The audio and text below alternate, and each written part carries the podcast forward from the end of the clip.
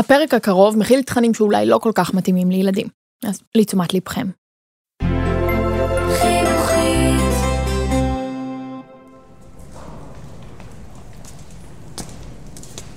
אני מגיעה לחיפה, לכתובת שניתנה לי, דופקת בדלת וצוללת למעמקי הסיפור של יוטה ושלמה רוזן. אנחנו הכרנו ב-1950, נכון? זה היה 1950. עבדנו שנינו באותו מקום עבודה. ברפאל, החברה הלאומית לפיתוח נשק, שהייתה אז בראשית דרכה. הוא בא לבקר, לראות אותי. שלום יוטה. כדי, ומתוך תירוץ שהוא הולך לשמוע חדשות. באתי לשמוע חדשות. כל פעם בא לשמוע, וככה התחילו היחסים בינינו. זו גרסה מספר אחת. היא הייתה לנו מזכירה שקראו לה רותי, באלקטרוניקה, והיא הייתה באה... רותי! בצהריים, בהפסקת צהריים. אל רותי. אה, למה באתי? בשביל מה היא באה לשם? היא לא סיפרה לי. נה, לא זוכרת. יוטה הייתה מגיעה עד למזכירה שבמחלקתו של שלמה, מסיבה שנותרה עלומה עד היום. עברו מאז 64 שנים, ועכשיו, כשהם חוזרים לריגוש של ההתחלה, שלמה זוכר בדיוק מה משך אותו ליוטה. הייתה בחורה יפה, איך אפשר לא לחזר אחריה? רואים כל הקלות יפות. היא, היא הייתה יפה במיוחד. רואה בלונדינית, עם שיער יפה, עיניים כחולות, לא הרבה פעמים רואה. ועליזה, שלמה לוקח אותי ביד לחדר העבודה שלו, לראות את התמונה שתלויה לו מעל השולחן, מיום החתונה. לא תהי, שם שנינו. וואו, השפם שלך אותו שפם. כן. אבל השערות לא, היו מטולטלות יותר. יהודה, את מהממת. את מהממת. יש לה בפנים חן כזה ש... שממש לא רואים הרבה. לא רואים הרבה. מה מצא חן בעינייך בשלמה? הטלטלים. קצת קשה, רואים את זה בתמונה. קצת קשה אה, היום לדעת בדיוק מה היה, אבל כנראה שהתכונות שלו מאוד אה, אה, היו לטעמי. אחרי הקליק הראשוני הם התחילו לצאת יחד לסרטים, לבלות ברחבי חיפה של ראשית שנות החמישים, והבינו ש... זו הייתה חברות אמיתית, חברות של נפש מכירה נפש. זה... לא, לא היה צריך להסביר את זה, הכל הלך מהר פה. כשמוצאים את הנכון, אז זה הולך מהר. כשלא מוצאים את הנכון, אז מתחילים לדקדק בציציות. לא חשבנו על שום דבר, רק להיות ביחד. וזה מה שהיה יפה בינינו. אתם זוכרים את התחושות שלכם בהתחלה? האם זה היה יותר מהראש או מהלב? אני לא חושב שמהראש. מהלב, כן, מהלב, כן. זה... לא מהראש. מהלב. ועכשיו יהודה בת 85, הוא פרופסור שלמה רוזן בן 87. במשך הזמן שעבר מאז הם ניהלו קריירות מצליחות, הולידו שני ילדים שאליהם התווספו עוד חמישה נכדים ושלושה נינים. בינתיים הלכו יחד לקונצרטים ולאופרות, והם ממשיכים לבלות יחד גם היום.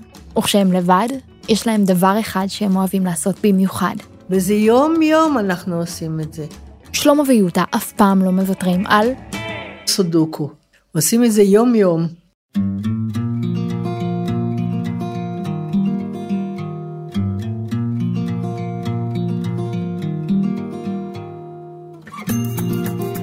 היי, אני ענת קורול בפרק חדש של טבע האדם בחינוכית, הפודקאסט ששם לעצמו למטרה לחקור את ההתנהגות האנושית. כשיוטה ושלמה דיברו על הלב שהוביל אותם, למה הם בעצם התכוונו? איפה נוצר הדבר הזה? ממה מתחיל הקליק, הניצוץ או המשיכה? ומהם המשתנים הנסתרים והמשונים שמשפיעים עליהם? אני צועדת עכשיו בשבילי הספארי ברמת גן, בפעם הראשונה בחיי, נשבעת, ואין מאושרת ממני. מלבד אה, כמה קבוצות של ילדים רועשים, זה לגמרי אני והאבות הקדומים שלי. אני פוגשת את ורד שפירא. ורד היא ביולוגית שמגיעה לספארי הישר ממכון דוידסון לחינוך מדעי, שהוא הזרוע החינוכית של מכון ויצמן. בואו נתחיל מזה של מה זה בכלל משיכה מינית. מטרת העל בעצם היא להעמיד צאצאים בריאים, חזקים, שורדים, והכי חשוב, מעמידי צאצאים. זאת המטרה. המשחק הוא להעביר את הגנים שלך הלאה. והמשיכה המינית היא הכלי? היא כלי שנובע מתוך איזשהו מצב נתון. זאת אומרת, אם צורת הרבייה שלנו הייתה הנצה, כמו שמרים למשל, שאני פשוט אה, עומדת, מתרכזת טוב טוב ויוצרת עוד אחת כמוני, לא היה שום צורך משיכה מינית כי אני לא צריכה אותה. אבל ברגע שאני רוצה לבחור את הטוב ביותר והמוצלח ביותר שמוכן להיות איתי, אני צריכה לפרסם. תסתכלי על, ה- על השימפנזים האלה החמודים, כן. שהם קרובי משפחה מאוד קרובים אלינו. אבל אם תסתכלי על הנקבות, הן לא נראות כמו נקבה אנושית, נכון? כן. אין כאן את האלמנט של הפרצוף המעודן, חזה שופע. עכשיו העניין של החזה השופע, כל המיניות המתפרצת הזאת שלנו, היא נובעת הרבה מאוד מזה שאנחנו הפכנו להיות קוף שהולך על שתיים. ולא רק שהפכנו להיות קוף שהולך על שתיים, הפכנו קוף עירום שהולך על שתיים. בעצם מה שאנחנו משדרים החוצה נמצא פתאום קדימה. אצלנו הפרונט והאיברים שמסמלים פריון ובריאות הפכו לכלי משמעותי ביותר במשחק החיזור. למשל, מה חזה אומר? חזה אומר שכשאני פוגש בחורה, קודם כל ברגע שיש לה חזה שופע, אני יודע שהיא עברה את גיל ההתבגרות, היא בשלה לכל העניין הזה של חיזור. וזה רק סימן אחד מיני רבים שמשדרים, כדאי לך להימשך אליי, כי אני ממש בשלה ללדת ילדים. יש גם את... את המותניים המאוד מאוד צרות, מה שמעיד על אגן רחב שמאפשר אה, מקום לתינוקות. אנחנו מאוד אוהבים את זה, כי ברגע שאתה מוכר משהו בצורה חזותית, אתה לא חייב לעשות שום דבר אחר. זה הרבה יותר קל. במילים אחרות, תמונה אחת שווה אלף מילים. ועוד כמה תעלולים. אני לא נוטה להסתובב ליד אה, בעלי חיים, זה אף פעם לא היה הקטע שלי לצערי, אבל זה פשוט מדהים לראות אותם עכשיו, ובאמת לקלוט כמה הם דומים לנו. אה, זה 99% דמיון. וכך, גם אצל החיות וגם אצלנו, הסיבה הראשונית שבגללה נוצרה המשיכה במהלך האבולוציה נותרה בעינה. וזה לא משנה אם אנחנו מעוניינים בסטוץ או במערכת יחסים ארוכת טווח, המנגנונים האבולוציוניים שגורמים אצלנו למשיכה, זהים לאלו שגורמים לקוף ולטווס להימשך לקופה ולטווסה. הרצון להעמיד צאצאים. בריאים. אם אנחנו מסתכלים על אה, אה, למה אנחנו נמשכים, אז מחקרים מראים שקודם כל אנחנו נמשכים ליצורים שהם יותר סימטריים. ככל שאנחנו יותר סימטריים, מן הסתם קרו פחות מוטציות שהפריעו בדרך וגרמו לזה שנהיה פחות סימטריים. ככל שקרו פחות מוטציות בדרך, מן הסתם אנחנו יותר בריאים, יותר חזקים, יותר טובים, נשים את זה במרכאות כפולות. אז בפעם הבאה שאני מעוניינת לנזוף במי מחבריי על השטחיות שבה הם מתארים לי את הדייט שלהם, אני צריכה לחשוב פעמיים. מה עם הסיבה שבגללה הם נמשכים לסממנים החיצוניים? היא האבולוציה. והם בסך הכל רוצים דור המשך עם גנטיקה מעולה.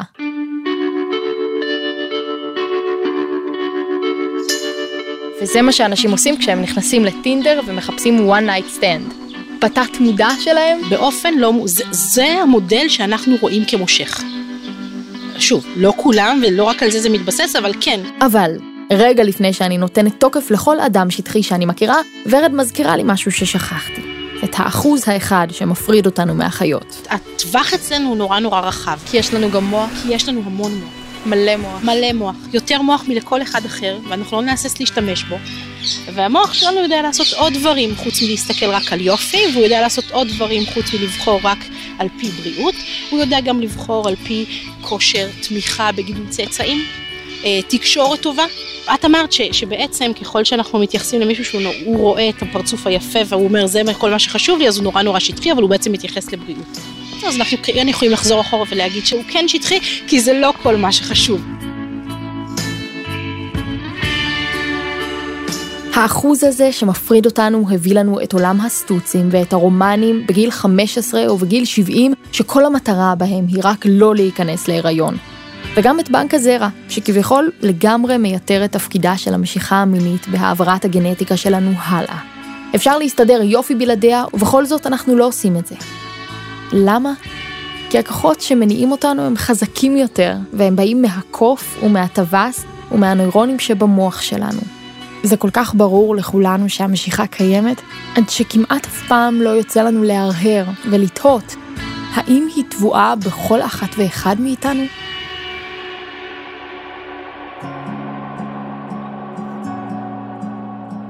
כשאני מסתכלת על אנשים, על מינים, ואני מבינה, הם אה, נמשכים והכל, ו- ו- ואני רואה את האהבה הגדולה והמשיכה הגדולה, אבל כשאני עומדת מהצד, מהעיניים שלי, אני כזה, "א- איך אתם רואים אחד בשני כגם אובייקט מיני? זה לא ברור לי, זה פשוט לא ברור.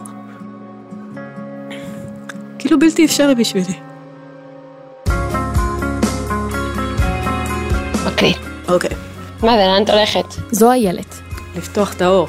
וזו סיוון, אלא אם כן את רוצה אווירה רומנטית עם נרות. וזה לא השם האמיתי שלה. את רוצה לעשות אווירה רומנטית? נכון. כן, רומנטית שכמוני. שתי הנשים האלו מכירות ברגע הזה כבר שלוש דקות, והצחוק המסמיק שלהן מרמז אולי על אופי השיחה הקרובה. סיוון ואיילת הן שתי ישראליות שחיות היום במלבורן. סיוון היא מוקד הסיפור שלנו, ואילו איילת וייסמן היא חברתנו שבמקרה גרה במלבורן שבאוסטרליה, שני רחובות מביתה של סיוון.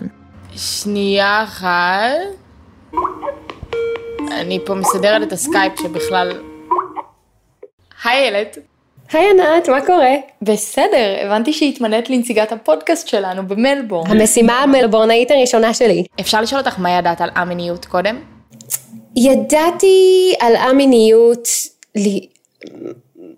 אמ, היה לי ידע די מוגבל אני חושבת, ידעתי שיש דבר כזה שהוא א-מיני, אה, אני חושבת שמה שידעתי שזה נטייה מינית מסוימת, שהיא בעצם, אה, שהיא בעצם, כך עם הרבה אה ובעצם אמ, איילת יצאה לדרך. את לא מאמינה ברומנטיקה? זה לא שאני לא מאמינה, אני פשוט לא מבינה. מה זאת אומרת? כשאני רואה בעיניים שלי רומנטיקה, מבחיני זה סוג של אה, הצגה. זה כזה, על מי אתה עובד? מה זה השטויות האלה? אז מבחינתי זה סוג של משהו שהוא פרונט לא אמיתי. אני- אבל זה אני, ככה אני רואה את זה. אני יודעת שאנשים שרומנטיים זה אמיתי לגמרי אצלם. המשיכה המינית, התשוקה והרגשות הרומנטיים הם משהו פנימי שטבוע עמוק בכל אחד מאיתנו. אפשר אפילו לומר שגדלנו עליהם. אני הייתי חשופה נגיד לסרטי וולט דיסני, שהם נורא רומנטיים, הם נורא, את יודעת, משדרים לך את צורת ההתנהגות המקובלת ש- והרצויה אה, בין, אה, ביחסים ודברים כאלה. אבל כשניסיתי לעשות את זה בתכלס, זה פשוט נתן לי הרגשה של, אוקיי, יש הבדל בין דמיון למציאות. מה שאני רואה בסרטים זה סרט, זה לא אמיתי. במציאות זה משהו אחר לגמרי, אני לא מרגישה ככה. זה לא זה. אז איך זה שרובנו פועלים לפי הנוסחה של וולט דיסני, וסיוון? פשוט לא. הוא מקליט. ואותי אתה שומע, נכון? אותך אני שומע מצוין. מעולה. זהו דוקטור דניאל דרבי, פסיכולוג ודוקטור למיניות האדם. אחד הדברים שהכי קשה אה, אולי להבין זה היעדר משיכה מינית. אה, אני לא חושב שזה שונה מדברים אחרים שאין לך, זאת אומרת, אה, כמו שיכול להיות שאין לך חוש ריח או אין לך חוש טעם, אני, אני יותר נורא, נוטה לראות את זה כמשהו שהוא קשור לטעמים. יש אדם ש, שמאוד אוהב לאכול אה, אוכל מקסיקני או אוכל הודי. יש אדם שהטבלון הזה לא מדבר אליו. אז אפשר להגיד שבאותו אופן יש אנשים שה... הכיוון הזה של מיניות לא מדבר אליהם. גם אם הם נמצאים בפעילות מינית ואפילו לפעמים יכולים להגיע לאורגזמה, הדבר עצמו לא נותן את האפקט שהוא נותן לאנשים אחרים שהם כן מיניים. ההגדרה שניתנה להיעדר משיכה מינית היא א-מיניות. ואם דוגמת האוכל המקסיקני לא הספיקה, אני אישה לאישה שנמשכת לגברים. דמייני שאת עושה עכשיו אה, סקס עם החברה הטובה שלך. דמייני את זה עכשיו. כל אחת תעשה, איר, לא קשור. ככה אני מרגישה כלפי כולם. מבחינת הידע המדעי, כל התחום נמצא ממש בחיתוליו, ונעשו מעט מאוד מחקרים בניסיון להבין כמה א-מיניים יש בעולם. כרגע המספר עומד על בערך 2% מהאוכלוסייה, נשים וגברים כאחד. ואם ניכנס לדקויות, בתוך הקהילה האמינית המתגבשת קיימת הפרדה באשר לרומנטיות. ישנם א-רומנטיים, כמו סיוון, וישנם כאלו שיש להם תשוקה רומנטית, שפשוט לא מלווה גם בתשוקה מינית. העולם שלנו נחלק רק ל-א-מיניים, או לחלוטין מיניים, או שזה משהו באמצע. לא, תראי, זה, אפשר להגיד שכמו כל דבר זה איזשהו טווח, גם עניין מיני נמוך הוא עניין מיני. זאת אומרת, זה לא אפס או אחד, זה טווח. איפה את ממקמת את עצמך נניח על הסקאלה הזאתי? אפס. אפס? כן. איזה מין ילדה היית? מעצבנת. הייתי ילדה מעצבנת. פירוט בבקשה. אז היו לי את התחביבים ה- היצירתיים שלי, ציור, גם אהבתי לראות, אתה יודע, סרטים מצוירים, דברים כאלה. לא, לא, ילדים. ו... סיוון ממשיכה לתאר את ילדותה, בבית דתי באזור כפרי, מקום רחוק ושונה כל כך מהמקום בו היא יושבת כעת עם איילת. נתקדם כמה שנים קדימה? יאללה. מילדה מעצבנת גדלת להיות נערה. מעצבנת. נו, זה גיל ההתבגרות, מה חשבת? הנערה המעצבנת התחנכה באולפנה בתנאי פנימייה, כיוון שלא היו בתי ספר דתיים טובים קרוב לבית. ועל התקופה הזו היא מספרת לאיילת כשהן יוצאות החוצה, לשוטט ברחובות מלבורן. תראי, בפנימייה תמיד היה שיתוף של החברות שהגיעו, אה, את יודעת, חוזרות מהבית, פגשו את החבר. לא הבנתי למה אני צריכה עכשיו ללכת עם בחור, למה אני צריכה אה, להתמנז איתו, להתנשק איתו, לא, לא היה ברור לי. חשבתי שככה כולם, ולא הבנתי למה אתם צריכים עכשיו לבזבז את הזמן שלכם ולצאת החוצה. זהו, לקח לי המון שנים להבין שאני... אה, שאני לא כמוה. הן ממשיכות לדבר על התחנות בחייה של סיוון, וממשיכות גם לתחנה הבאה בטיול הלילי שלהן במלבורן. או, הנה ה tram, רוצי. ב tram האוסטרלי מוקפות בפרצופים שלוטשים עיניים בזוג החברות המצוידות במכשירי הקלטה, לאיילת יש וידוי. אני חייבת להגיד לך משהו. את נראית ממש ממש טוב. אה, תודה. אני מניחה שהרבה בחורים ובחורות מתחילים איתך. כן, היו, היו את ההיתקלויות האלה. איזה? במרחב הציבורי, שהגברים אה, מתחילים. סיוון הרגישה שהמרחב הציבורי, במיוחד זה עם החוצפה הישראלית להגדרתה, קצת לוחץ עליה, וזו אחת הסיבות שבגללן היגרה לאוסטרליה. המסע של סיוון ואיילת ממשיך. הן יורדות מהטראם ובוחרות בית קפה. רוצה לשבת פה? זה שקט פה. כן, אפשר. הן מתיישבות, וסיוון ממשיכה לספר איך אחרי התיכון היא התגייסה להיות טכנאית אלקטרוניקה בצבא, למדה אלקטרוניקה באוניברסיטה והפכה לאישה הנאה והחביבה שהיא היום. היא עבדה וצברה הצלחות, ורק המשיכה לאחר או לאחרת לא הגיע. הגעתי לאוניברסיטה, אמרתי, יא, אוף, יופי, אני עם בנים, וזה, יגיע. לא הגיע. וגם הרגשתי שאני לא מצפה לזה, זה לא עניין אותי.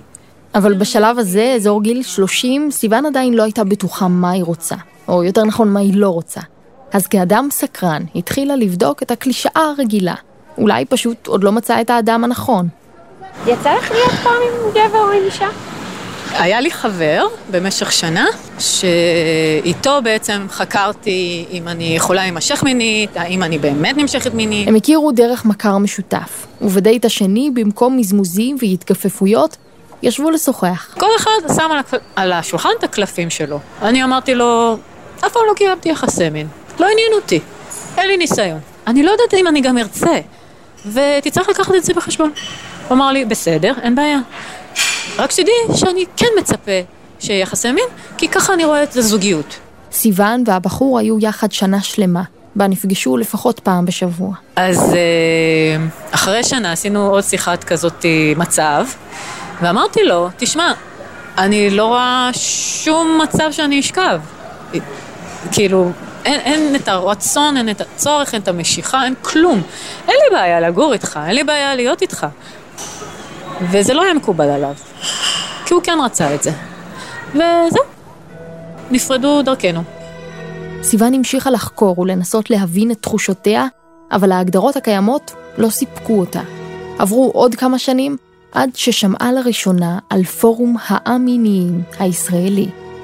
רק אחרי שהתחלתי להתערות בחברה המינית, בקהילה המינית, ולחקור, ולדון עם ה... בקהילה על כל האספקטים והדברים שיש שם, רק אז נפל לי האסימון. הקהילה הזו כוללת בישראל כבר כמה מאות אנשים, נשים וגברים, והיא מתקיימת בעיקר במישור הווירטואלי, בפייסבוק ובפורום בתפוז. את מדמיינת לך יום אחד אה, בזוגיות? אני לא שוללת, אני כרגע לא מרגישה צורך. כשאני רואה זוגיות, אה, לפחות מה שאני רואה כיום, אני רואה אנשים, אה, זוגיות שמשלימה חסר, ואני לא חושבת שזו זוגיות בריאה. זוגיות בריאה זה זוגיות של שני אנשים שלמים עם עצמם, שפשוט רואים משהו משותף אחד עם השני ורוצים לשתף את זה. וזו זוגיות האולטימטיבית. עכשיו, אני לא מרגישה חוסר, אבל אני לא שוללת. אם יום אחד אני ארצה מישהו ממש בראש שלי, או מישהי, אני אפילו לא יודעת מה הנטייה, ו- ואני ארצה לשתף ו- ו- ולעשות ביחד דברים, אז כן, למה לא? כאילו, אם אני ארגיש נוח, כן. מה אם סיוון צודקת, ובגלל המשיכה המינית אנחנו לא שמים לב לדברים חשובים אחרים, כמו הבנה, דאגה או עניין משותף? החלטתי לסכן את עצמי ואת הזוגיות שלי, ולבדוק את זה. אני חייבת לומר שאני לא ציפיתי שהמעבדה תהיה כל כך מגניבה. זה באמת מפתיע כל, אה, כל מי שמגיע לכאן. נכון. אני והיא אש- באמת מגניבה. יש- יש לכם, רק שהמאזינים יבינו, כי הם לא רואים, יש לכם שק אגרוף באמצע, שאני בטוחה שנתקעים בו פשוט, כי הוא ממש מפריע למעבר. שמה שלא עובד, אז אה, השק אגרוף סובל ממנו. הגעתי אל דוקטור קובי סניץ, מתמטיקאי, וכנרת וייסלר, פסיכולוגית, חוקרים במעבדת הריח של פרופסור נועם סובל במכון ויצמן. המעבדה שלהם מדליקה ומחתרתית, עם שקי אגרוף שתלויים במסדרונות, משחקי קופסה וספות של קומונה. ובדיוק עכשיו הם התפנו לשוחח איתי, אחרי שסיימו, לחגוג לכנרת, היה לה יום הולדת. היה לי יום לא הולדת. מזמן. לא, לא, זה היה לעוד חבר'ה. אנחנו עושים אה, ימי הולדת לכל מיני חברים. כן, כמו בגן, אנחנו עושים יום הולדת של ילידי מאי ו- ואפריל, כולם ביחד. אני רוצה רק אה, לאחל לך מזל טוב. תודה. גם על יום הולדתך וגם על הדוקטורט המתקרב. תודה. מתי את מקבלת אותו? בשביעי לשביעי. יש טקס עם התחפושות. על המחקר שעשתה, ועוד נגיע אליו, לכנרת מגיע דוקטורט. אותו היא תקבל בגיל, את לא מגלה. לא, אני בת 63, מה זה אני לא מגלה? מזל טוב. אחרי שנים רבות שבהן הייתה פסיכולוגית קלינית, בגיל 50 היא החליטה לעשות מהפך, לקום מספת הפסיכולוג ולהקדיש את חייה למחקר. והכל במטרה אחת, לחקור את האופן שבו בני אדם תופסים את העולם. ובמיוחד, את האופן שבו אנחנו תופסים את העולם דרך חוש הריח שלנו. כן, אני מניחה שאם יודיעו לכם שנגזר עליכם לוותר על אחד מהחושים שלכם, כנראה תבחרו בריח, חוש קדום ולא מועיל במיוחד. אבל, בחור עם ריח איום ונורא, או אבל חתיך, או עוגה שנמאכל, נראית לא כל כך טוב, אבל עם ריח משגע. במה היית בוחרת? וואו. השאלה אם אני יכולה לעשות לו כאילו מקלחת. לא, לא, ריח הגוף שלו הוא מגעיל. אני משערת ש... אני, לא, אני משאירה את תשובתי חסויה, ואנחנו ממשיכות. למה אנחנו צריכים את חוש הריח? בייסיקלי, בשביל שני דברים שכולם צריכים, אוכל ומין. הראשון, כלל האצבע הגדול זה טעם מתוק, ריח מתוק, ריח טוב, אפשר לאכול אותו. מה שהוא הוא, אה, מר, מסריח, אה, מקולקל, לא לאכול אותו. והשני, כשאני מדברת על מין, אז לפחות אצל חיות, לאיתור בני זוג. במשחקי החיזור בממלכת החיות, הריח משחק תפקיד חשוב. חלק מהזכרים מפיצים ריח מסוים, והנקבה מתהלכת, מסניפה, ובוחרת את מי שלדעתה הוא בעל הריח המוצלח ביותר. ויש לזה סיבה. נקבה בוחרת אה, את הזכר כדי שהוא יהיה שונה ממנה מבחינה גנטית, כדי לתת לדור הבא מגוון של הגנות. לזכר ולנקבה עם מטען גנטי שונה ככל שניתן, יש סיכוי נמוך לשאת את אותן מחלות, ולכן יש לצאצאים שלהם יותר סיכוי להיוולד בריאים. ומסתבר שמטען גנטי שונה מגיע גם עם ריח שונה. אבל מה לגבי בני האדם? מחקרים מעשרות השנים האחרונות החליטו לבדוק האם החוש הקדום והחייתי הזה מסייע גם לנו להבין טוב יותר מי נכון שיהיו אבי או אם ילדינו. באחד הניסויים המפורסמים, ביקשו מ-20 בנים בשיקגו אה, לא לשים אפטר שייב שלושה ימים ולש... וללכת עם אותה גופייה ולישון עם אותה גופייה. ואחר כך החוקרים לקחו את הגופייה ועברו לנשים, כדי שיריחו ויגידו כמה הן נמשכות לבחור בזכות הריח שלו.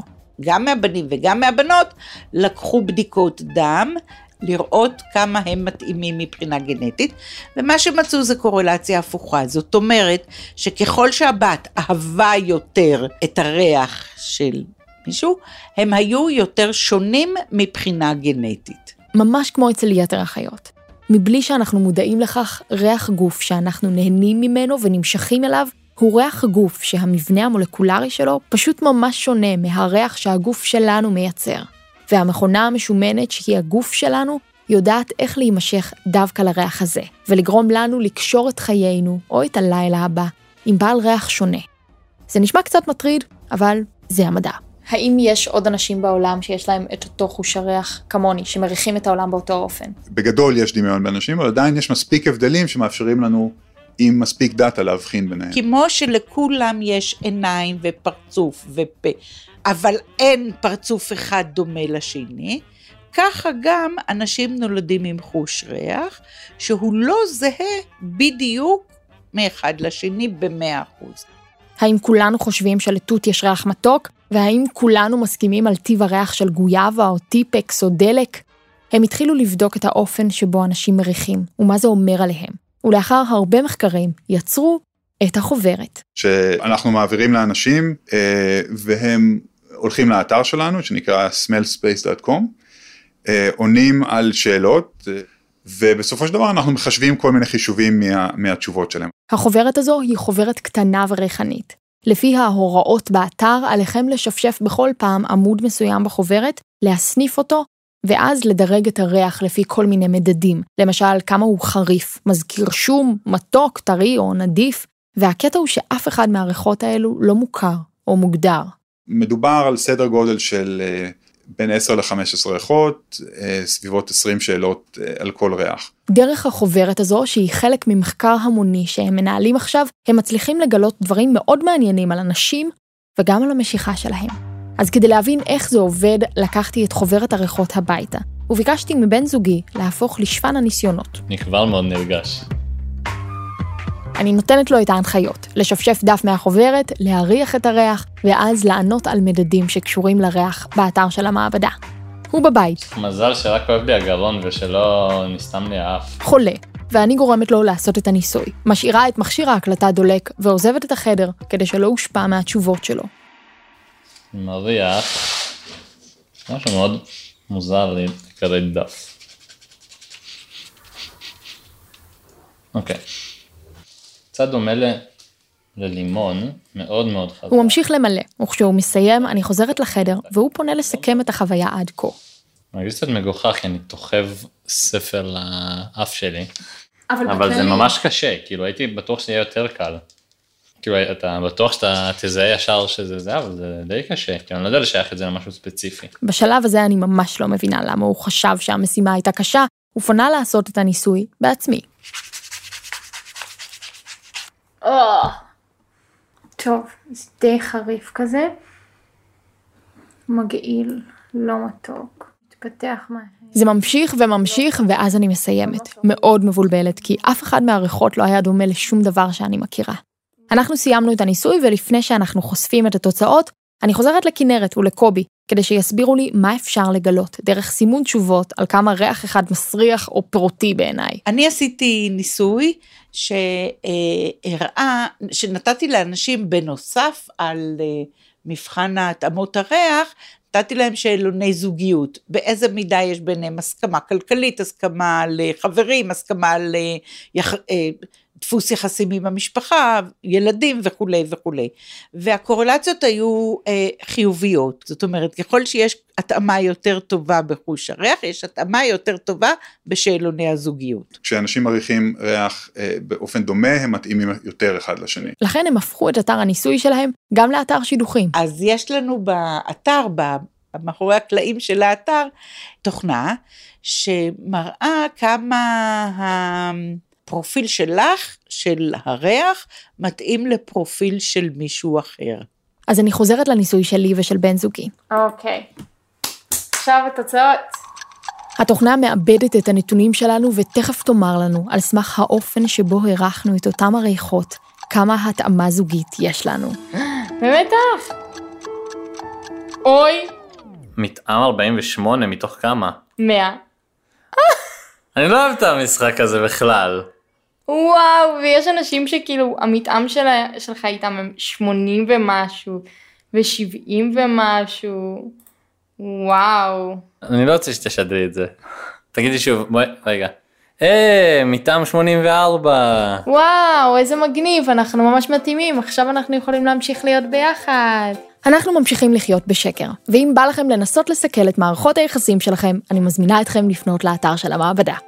בינתיים אני חוזרת למכון ויצמן, מספרת להם על מה שקרה, ודורשת תשובות. יש לנו מידע מוקדם שמראה על משהו מעניין. אה, אל תעזבו את בני הזוג שלכם אם האתר אומר לכם שההתאמה שלכם נמוכה, אין, אין חשש. ועם המילים האלו חזר שלום הבית, וחזרה האמונה שלי במדע. אמנם המחקר בעיצומו, אבל הריח עדיין משחק תפקיד, גם אם לא מודע, במשחקי החיזור שלנו. קחו ניסוי אחר שעשו במעבדה של פרופסור סובל, שבו גילו שאצל גברים שהריחו דמעות של נשים, ירדה רמת הטסטוסטרון. יש כל כך הרבה דברים שקשורים למשיכה, שאין לי הרבה מה לעשות איתם. הם שולטים עליי ועושים בי מניפולציות, ואני הולכת שבי אחריהם. אבל עד מתי? איך שומרים על קשר ועל משיכה ועל אהבה כל כך הרבה שנים? זו שאלה מצוינת. כי אנחנו קשורים אחד לשני. היה ברור לנו שיוטה ואני זה ביחד, זאת אומרת, זה איחוד של שני גופות.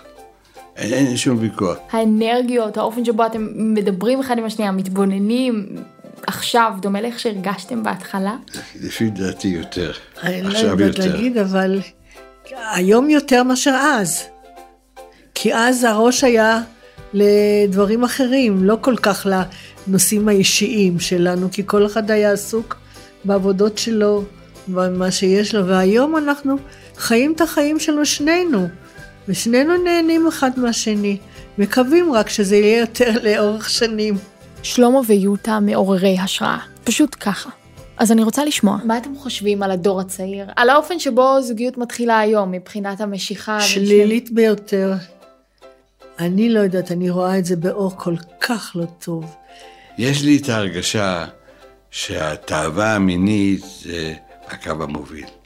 אבל משיכה הייתה כאן מאז ומעולם. אבל השאלה האם היא מרכז העניינים. זה לא אומר שלא התחבקנו ולא התנשקנו ולא... אה, בזמן הפגישות בינינו. זה היה חלק מדבר שכמובן בנה אותנו, אבל זה לא היה הדבר המרכזי.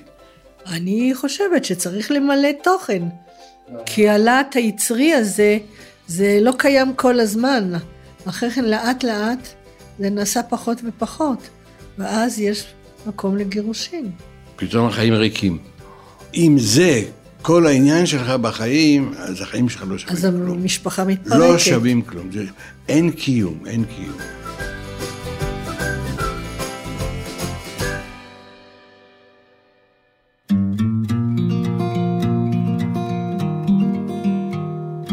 הפודקאסט טבע האדם הופק על ידי יולי-אוגוסט הפקות בעבור החינוכית. אני ענת קורול, את הפודקאסט ערך אסף בקר. איתי חברות במערכת ניבי אוזן, יולי שילוח ולי גאון, מרינה מיינסטר היא היועצת הפסיכולוגית. ירעם נתניהו הוא יועץ הלשון, המפיקות שלנו הן ליהי גולדברג ודלית צלניקר. עידית מיסטריאלי המפיקה הראשית, עמית סטרטינר הוא העורך האחראי, וליסה שילוח היא המפיקה האחראית. האחראית מטעם החינוכית היא שרון ויינברג שפיגלר. עריכת הסאונד נעשתה על ידי עודד דוידוב. ניפגש בפרק הבא של טבע האדם.